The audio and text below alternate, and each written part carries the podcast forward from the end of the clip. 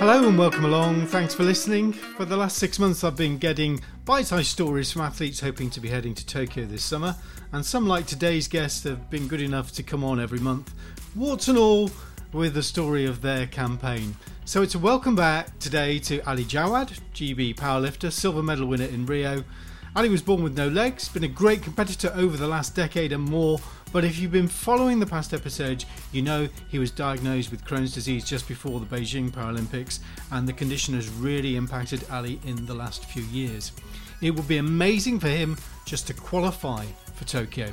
When we last spoke, Ali was in the Last Chance Saloon, one last tournament to try to have a chance of making it. Ali, good to see you. Thanks for having me on. How did it go? Well, probably the best performance since Rio, to be honest. Wow. Yeah, couldn't believe it. I had to fund it from absolute nowhere, but I managed it. So I was, all that experience, all the situations that I've found myself in the past, I had to use everything to try and pull it off on the day. How did you do that? Because you were pretty downbeat about it before you went, and you were lowering expectations.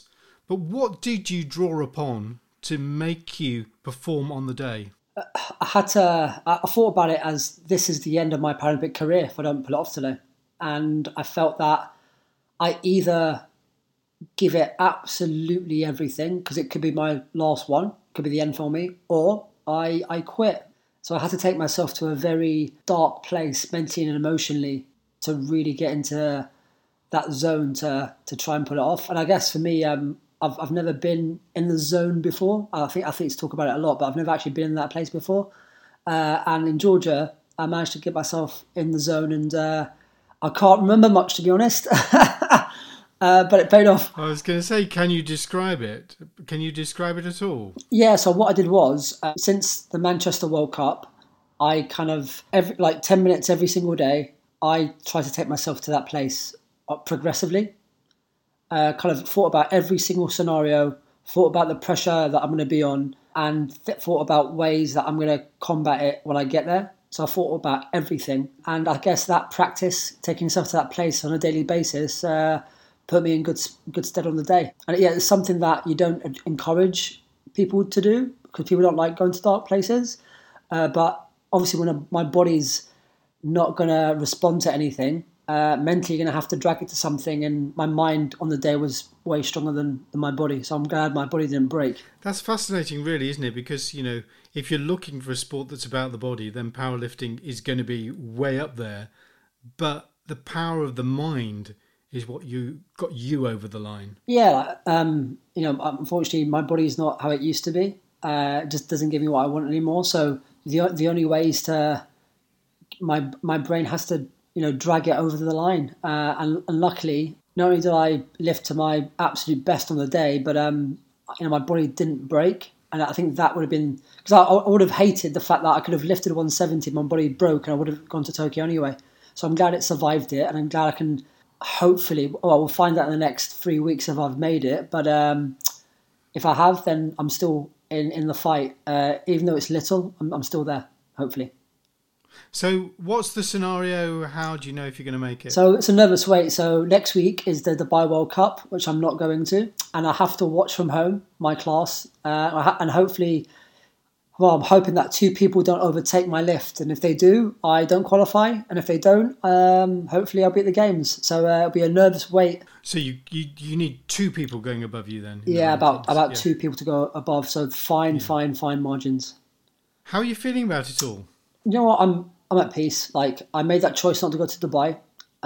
It was my choice, so it's my responsibility, and whatever happens, it's on me. And I guess if you look back of what's happened to me in the last 5 years, I don't think anybody would have. Well, from the outside, nobody thought I was even going to make it this far. So I've done more than anybody ever expected. So if I do get there, as I said, that is my medal. I certainly will not be a medal favourite at all. And how's training been since you've come back? I mean, do you feel buoyed by it? Are you in a different place?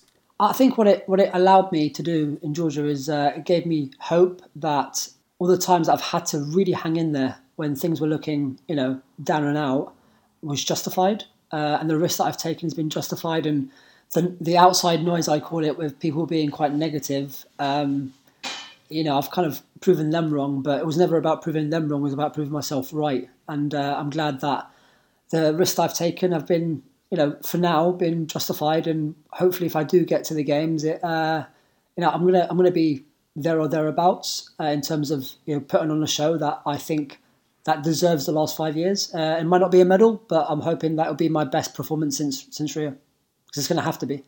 Wow, well, it's going to be an anxious couple of weeks or so. Fingers crossed. I mean, that's all I can say, really. I mean, you've done your bit. I suppose that's it, isn't it? You've done what you're happy that you've done your best. Yeah, I can. No matter what happens, qualify or not, medal or not, I can look back after Tokyo and look at myself and the team around me, and I can say, you know what, hands down, we gave it absolutely everything and more. And unfortunately, you know, your body potentially let you down, or actually, you know what, you pulled off something incredible. So no matter what, we've really pushed the disease to the limits that nobody's ever taken it to. I just want to pick on your expertise. There was a Panorama programme on the BBC the other night talking about classification, which... Well, you're probably better than me at explaining classification, but it's really the sort of trying to level the playing field with different disabilities in different sports. And the sort of thrust of the programme was that actually people are playing the system and it's not a level playing field and there's some cheating going on. I mean, the stories have been out there before, but this is just before the Paralympics. How do you, as a Paralympian, and a Paralympian who has studied in this area, feel when you see... that sort of programme, those sort of accusations, former athletes saying those sort of things? I'm not denying the fact that there is a potential welfare issue in terms of preparing athletes for potential reclassification or them being non-classifiable anymore. There is an issue where you have to prepare athletes just in case it happens, because there is a likelihood that it could happen one day. However, the problem I had with the programme is that they use outdated information. And they used athletes that retired years ago. We were talking about, you know, 5, 6, 7 years ago, and that's a long time. And the system's changed since then. And look, I'm not the biggest fan of the IPC when it comes to classification. I've been a big critic. However, I do understand that the IPC have got their resources are not. You know, it's like a bit like WADA and anti-doping, right? Cheating will always happen, but if you don't fund it properly, you're never going to find resources to limit that. And what I want is more funding for classification manipulation, making sure that there is some sort of accountability.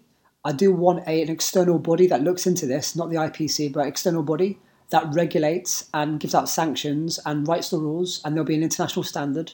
But also I feel like there should be compulsory education for athletes with classification, like anti-doping, because athletes then actually go, you know what? Yeah, I can prepare myself properly just in case it happens to me. And there should be a mechanism in place to support the athletes transitioning out of classifications. So look, I've got a lot of problems with the programme, but I have a lot of sympathy with the IPC, with the jobs and the tasks that they have to do. That's why research is so important.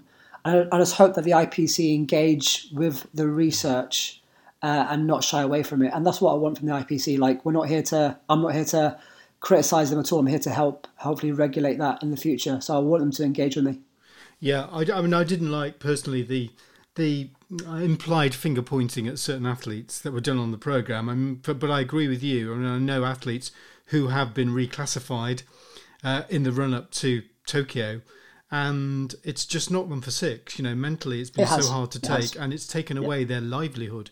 And I think that's a really important issue that wasn't really touched on the programme. And I think, you know, for athletes who've devoted their life to their sport to suddenly be told overnight, hang on a sec, you know, you're now reclassified, and from being a gold medal winner and a world record holder, you are now not even likely to go to the games, is a massive thing to take on board. I think the IPC are committed to evidence-based classification, and if you can get it to, you know, a truly evidence-based system, that the instances of that happening will be less.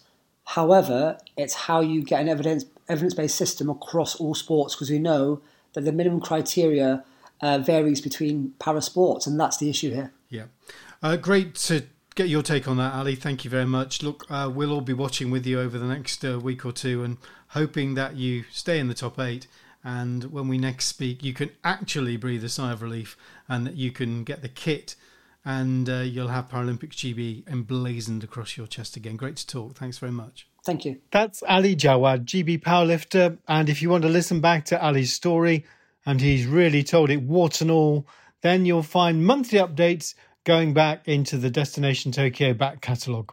And I hope that when I next talk to Ali, he's managed to defy the odds and make it to Tokyo. Well, that's it for today. Don't forget, there is a whole back catalogue of interviews. Last week, for example, gold medal hockey winner Shona McCallan, Vicky Thornley, who won silver in rowing in Rio, discussing her overtraining syndrome that's affected her preparation to Tokyo. And there's Laura Gallagher from trampoline gymnastics, who speaks so well about her celiac disease and what it means to her to become an Olympian. Back in Parasport 2, there's Jeanette Chippington going for a 7th Games. That's just the last few episodes from last week of Destination Tokyo. Thanks for listening to this one. Thanks for downloading. Thanks for all the lovely comments. And see you on the next one. Bye-bye.